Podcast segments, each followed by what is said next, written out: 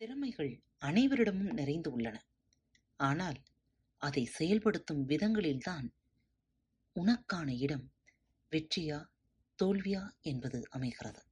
இந்த நாள் இனிய நாளாக அமையட்டும். அன்பின் உறவுகளுக்கு இனிய வணக்கம்.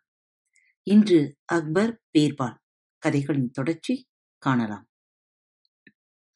மக்கள் நேர்மையானவர்களா? ஒரு நாள் அக்பர் தனது அரசவையில் கூடியிருந்தவர்களிடம் எனது அரசாட்சியில் மக்கள் நேர்மைக்கு எடுத்துக்காட்டாக வாழ்வது எனக்கு மிகவும் மகிழ்ச்சியை அளிக்கிறது. இது பற்றி உங்கள் கருத்து என்ன என்று கேட்டார்.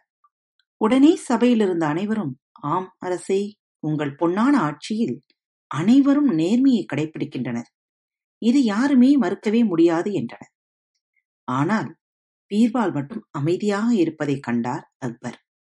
ஏன் மௌனமாக இருக்கின்றாய் பீர்பால்? மக்கள் நேர்மையாக இருப்பதை பற்றி உன் கருத்து என்ன? என்று கேட்டார். உடனே பீர்பால் இதற்கு நான் பதிலளிக்க வேண்டுமென்றால் நீங்கள் ஒரு காரியம் செய்ய வேண்டும் என்றார். அரசே மக்கள் அனைவருக்கும் நீங்கள் விருந்து வைக்க வேண்டும்.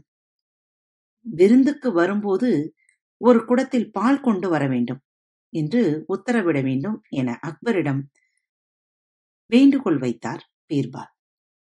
பீர்பால் கேட்பதில் ஒரு உள்ளர்த்தம் இருப்பதை உணர்ந்து கொண்ட அக்பர் உடனே விருந்து பற்றி பொதுமக்களிடம் தெரிவிக்கும்படி உத்தரவிட்டார். தண்டோரா போட்டபடியே அனைத்து வீதிகளுக்கும் சென்ற அரசவை அறிவிப்பாளர் நமது பேரரசர் அனைவருக்கும் விருந்து வைக்கிறார்.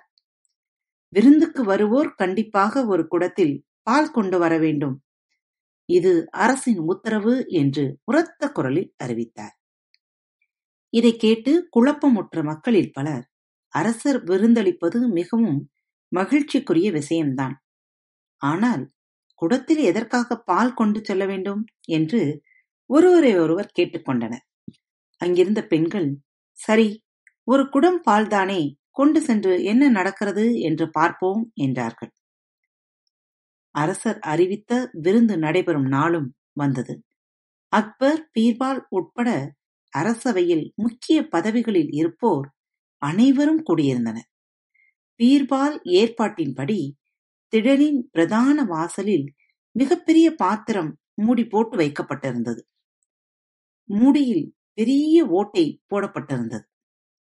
பொதுமக்கள் அனைவரும் உத்தரவின்படி தாங்கள் கொண்டு வந்த பாலை மூடியிலிருந்து ஓட்டை வழியாக பாத்திரத்தில் கொட்டிவிட்டு வெறும் குடத்துடன் திடலுக்குள் நுழைந்தனர்.